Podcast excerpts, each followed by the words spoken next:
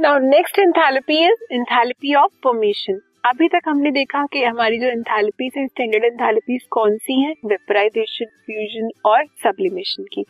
अब जो हम नेक्स्ट स्टडी करेंगे वो क्या है, एंथैल्पी ऑफ फॉर्मेशन। आपको नेम से ही पता लग रहा है फॉर्मेशन मीन जब भी कोई प्रोडक्ट की फॉर्मेशन होगी, थर्मोडायनेमिक्स की टर्म्स में अगर बात करें तो। So enthalpy of formation is defined as the change in enthalpy in the formation of one mole of a substance from its constituting elements under standard conditions of temperature at दो सौ अट्ठानवे kelvin and one atmosphere pressure.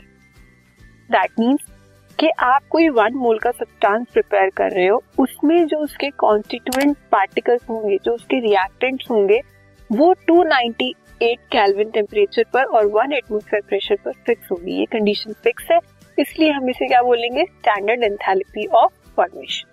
और it is denoted by del F delta F H not. Not means it is standard.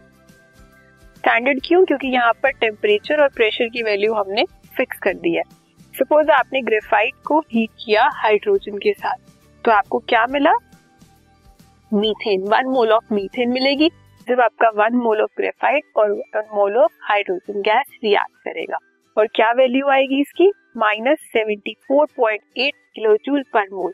अब ये minus क्या show कर रहा है, माइनस मींस ये आपकी रिएक्शन एक्सोथर्मिक है, इसमें से हीट इवॉल्व हो, ठीक है।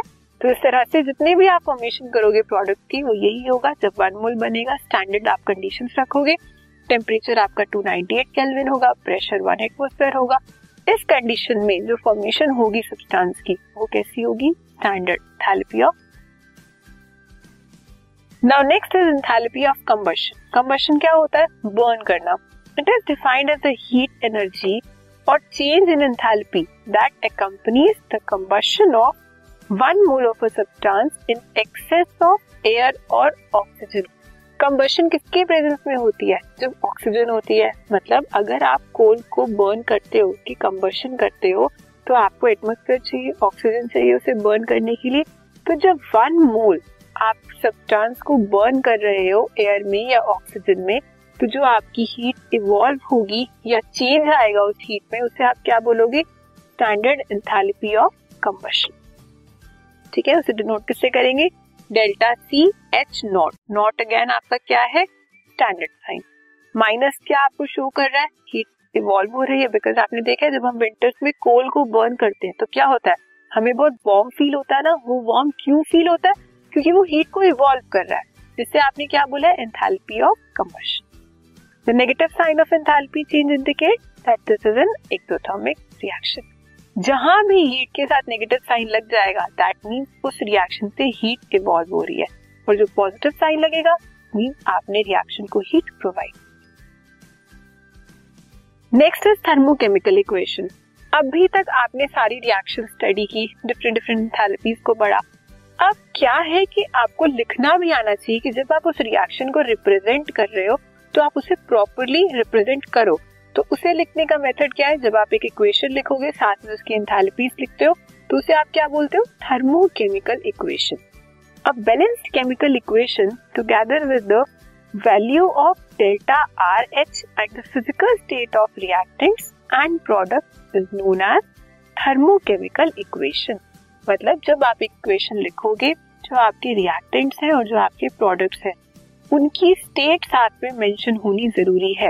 जैसे आप ब्रैकेट में लिखते हो ना, S G L A Q, वो सब क्या है। अगर सॉलिड है तो आप स्मॉल एस लिखते हो, अगर गैस है तो स्मॉल जी लिखते हो, लिक्विड है तो एल लिखते हो, एक्वस है तो ए क्यू लिखते हो। तो ये सारी स्टेट मेंशन होनी चाहिए, साथ में उसकी रिएक्शन की वैल्यू भी, मतलब जो एंथैल्पी ऑफ रिएक्शन है वो भी मेंशन होना चाहिए। उसे आप क्या बोलोगे, जैसे आपका सामने रिएक्शन लिखिए, वाटर की फॉर्मेशन कैसे होगी, जब हाइड्रोजन गैस और ऑक्सीजन गैस कंबाइन करेंगी तो आपको वाटर की फॉर्मेशन मिलेगी। अब ये जी क्या बता रहा है कि वो गैसियस स्टेट में है, ओ टू के साथ जी क्या बता रहा है, ये भी गैसियस स्टेट में है, और L is representing what, that this is in liquid state.